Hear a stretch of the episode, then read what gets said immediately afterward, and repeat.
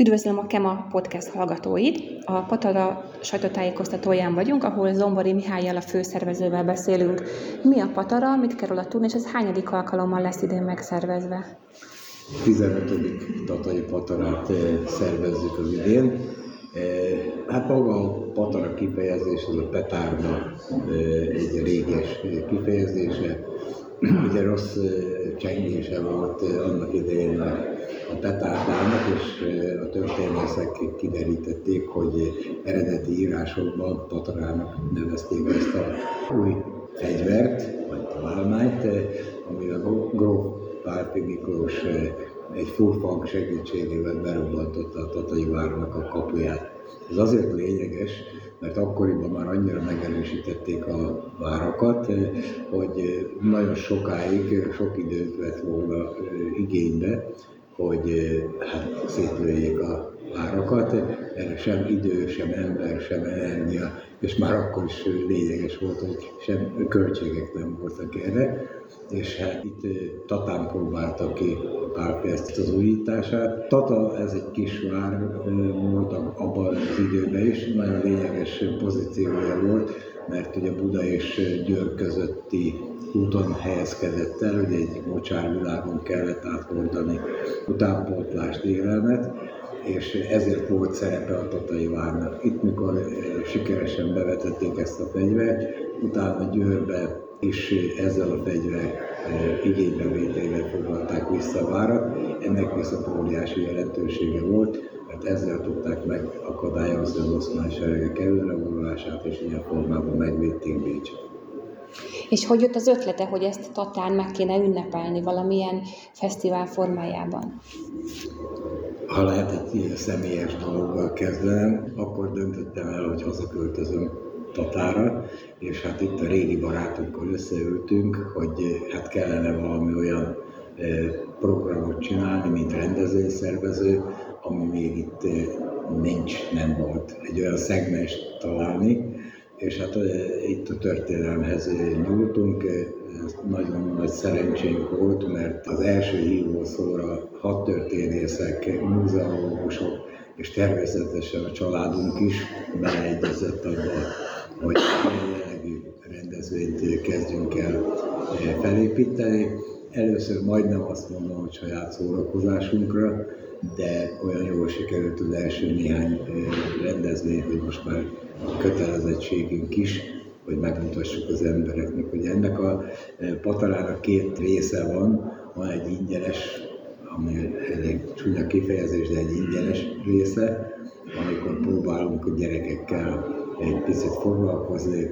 Idén büszkeséggel mondhatom, hogy ezer gyermek fölött a jelentkezők létszáma pénteki nap, ugye ez egy ingyenes nap, gyermekek részt vehetnek ezen az interaktív játékon, ahol megismerik ennek a kornak, a tizenhat éves háború korának igaz történetét, és egy ilyen vetélkedőn keresztül olyan programokban vesznek részt, ahol oszmán tábort, az oszmán táborok életét, a keresztény táborok, a keresztény táborok életét, a magyar falut, ahol eredeti mesterségeket mutatunk be, egész fa művességet, tehát a pintér, bognár, asztalos szakmákon keresztül.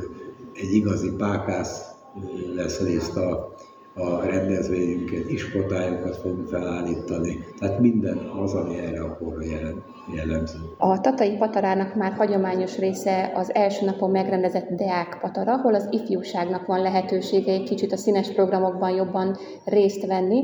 Kisné Cseh Julianna, a Deák Patara szervezőjével beszélgetünk, elárulja nekünk, hogy mivel is készülnek ezen a napon. A gyerekek számára tulajdonképpen felépítjük a teljes patarának, egy teljes patara palettájának egy-egy részletét, tehát ugyanúgy végig tudnak menni a török táboron, a keresztény táboron, a magyar falun, mint hogyha részt vennének a nagy rendezvényen. Ez kimondottan egy nekik szóló játék, tulajdonképpen vetélkedő, amikor menetlevelekkel, állomáshelyek, állomáshelyeken keresztül ismerkedhetnek meg a kora újkor történetével. Kimondottan az a cél, hogy életszerűen tudják megismerni ezt az időszakot, ami amúgy a történelmoktatásban egy elég nehéz korszak. Kik vesznek részt ezen a rendezvényen? Milyen iskolák jeleztek vissza? Ahogy most hallottam, a tatai iskolák szinte teljes arzenája részt vesz, de országos kitekintésű, ma már az első alkalommal is a megyén kívülről is érkeztek gyerekek. Legtöbb természetesen a tudomásom szerint az idén a megyéből érkezik, de voltak már Szegedről, Hódmezővásárhelyről. Én most a pontos listát nem tudom, mert azt nem én gyűjtöm össze, én magát a programot szervezem. Ez a pénteki nap abban is különleges, hogy ingyenes a belépés, tehát ugye bárki megnézheti, meglesheti a Patarának a készülődését, és a, a Deák Patarába is beleshet. Mi az a plusz program, amit esetleg még megnézhetnek a látogatók? Az ingyenes program kimondottan a tatai lakosoknak ö, szól, de természetesen minden ide érkező vendégnek, és minden gyereknek, aki szeretne ezen részt venni. Ugyanis addigra már az összes, délutára már az összes tábor elkészül. Elkészül a magyar falu teljes arzenája, a pünkösdre való tekintettel most még vándorprédikátorunk is lesz. Úgyhogy minden tulajdonképpen teljes részletében végig tudják nézni a háromnapos rendezvény teljes arzenáját. Itt az a lényeg, hogy mindenki megismerkedhessen, kérdezhessen, és kedvet kapjon esetleg később a programokon való részvételre. De mivel, hogy itt egy erős támogatásról van szó, ezért a gyerekeknek továbbra is ingyenes lesz a belépő. A Deák Patarában valamennyit fizetnek a résztvevők, de ez tulajdonképpen csak az ebédnek az ára, amit, amit fizetniük kell. A Tatai Patara sajtótájékoztatóján vagyunk, ahol Tóth ezredes úrral, a Klapka György első páncélos dandár parancsnokával beszélgetünk, méghozzá arról, hogy az idei Patarán is a tatai dandár képviseli magát, rengeteg színes programmal, kivonulnak a, a harckocsik, a harcjárművek, illetve harcászati bemutatók is lesznek, ha jól tudom. Idén mit láthatunk? Idén tizennegyedik alkalommal veszünk részt a Tatai Patara rendezvénysorozaton, és elmondanám, hogy nem csak a Tatai Dandár képviselteti magát, hanem a Magyar Honvédség tizenkét katonai szervezete lesz jelen a, a rendezvénysorozaton. Mind a szárazföldi csapatok, mind a légierő alakulatai látványos bemutatókkal készülnek, több mint ötven technikai eszköz bemutatására kerül sor a háromnapos rendezvény alatt. A sajtótájékoztató mondta, hogy nem csak a szárazföldön érdemes figyelni a katonákat, hanem a levegőbe is kell tekinteni. Ez mit jelent? Ez azt jelenti, hogy a szombati napon, huszonhetedikén a délelőtti órákban gripenek áthúzását tekinthetik meg az érdeklődők, a délutáni órákban pedig helikopterpár fog megjelenni a Tatai tó, illetve a rendezvény helyszíne fölött. Emellett a háromnapos rendezvény sorozaton a Győri Légvédelmi Rakétaezred kijelölt állománya részt vesz. Az egyik leglátványosabb része a Patarának a harckocsi, illetve a harci jármű felvonulás, amit a, a dandárnak az állományából a vár kanyarban, a vár alatt tekinthetnek meg a látogatók. Milyen harci eszközökkel fognak most felvonulni? Ugye most a Bakonyban folyik a gyakorlatuk, tehát valószínűleg ugye kevesebb szabad eszköz van most a rendelkezésükre. Úgy terveztük a feladatainkat, mivel itt a, a Tatai Patara nem csak a város kiemelt rendezvénye, hanem számunkra is egy rendkívül fontos esemény, hogy azokkal a technikai eszközökkel felvonulunk itt a rendezvény sorozaton, amik különlegesek a látogatók részére, hiszen az idén csak úgy, mint tavaly be fogjuk tudni mutatni a Leopard kettő á négyes harckocsinkat, be fogjuk tudni mutatni újonnan a Páncárhaubice kétezer önjáró löveget, amit korábban még nem volt lehetőség a nagy közönségnek megtekinteni a Tatai Patarán, illetve Hódmezővásárhelyről a Links gyalogsági harcjármű is első ízben kerül bemutatásra. Idén szintén lesz toborzópont esetleg a rendezvényen? Igen, a toborzóközpont Tatabányáról is jelen lesz a, a rendezvényen, egy toborzópontot üzemeltetve, hiszen fel kell arra használnunk ezt a rendezvényt is, hogy a, a honvédelem ügye iránti érdeklődők ne csak megtekinthessék és információt nyerhessenek a kiállított technikai eszközökről, hanem érdeklődés esetén felvilágosítást is kapnak a honvédséghez történő csatlakozás lehetőségéről, sőt, meg is tehetik a regisztrációs lapok kitöltését a helyszínen. Patara egyik legszínesebb és legmuzikálisabb része a katonazenekarok találkozója. Idén hány katonazenekar fog szerepelni rajta? Ez egy kapcsolódó rendezvény, és idén is a Kossuth téren huszonhetedikén tizennégy órától lesz megtekinthető, négy katonazenekar fog szerepelni. A tatai zenekaron kívül a budapesti, a szentendrei, illetve a hódmezővásárhelyi helyőrség zenekarok lépnek föl. Bár a patara pénteken reggel fog kezdődni, ez a honvédségnek egy sokkal korábbi készülődés jelenti, a laktanyában már elkezdenek csomagolni, előkészítik a fegyvereket, sátrakat. Ez a tatai lakosságnak mit jelent, milyen esetleges lezárásokra vagy forgalmi korlátozásokra kell számítaniuk? Igazából a, a kitelepülés az, ami a lakosságot befolyásolni fogja. Ezzel kapcsolatban időben tájékoztatást fogunk a lakosság részére nyújtani, a várossal együttműködésben természetesen.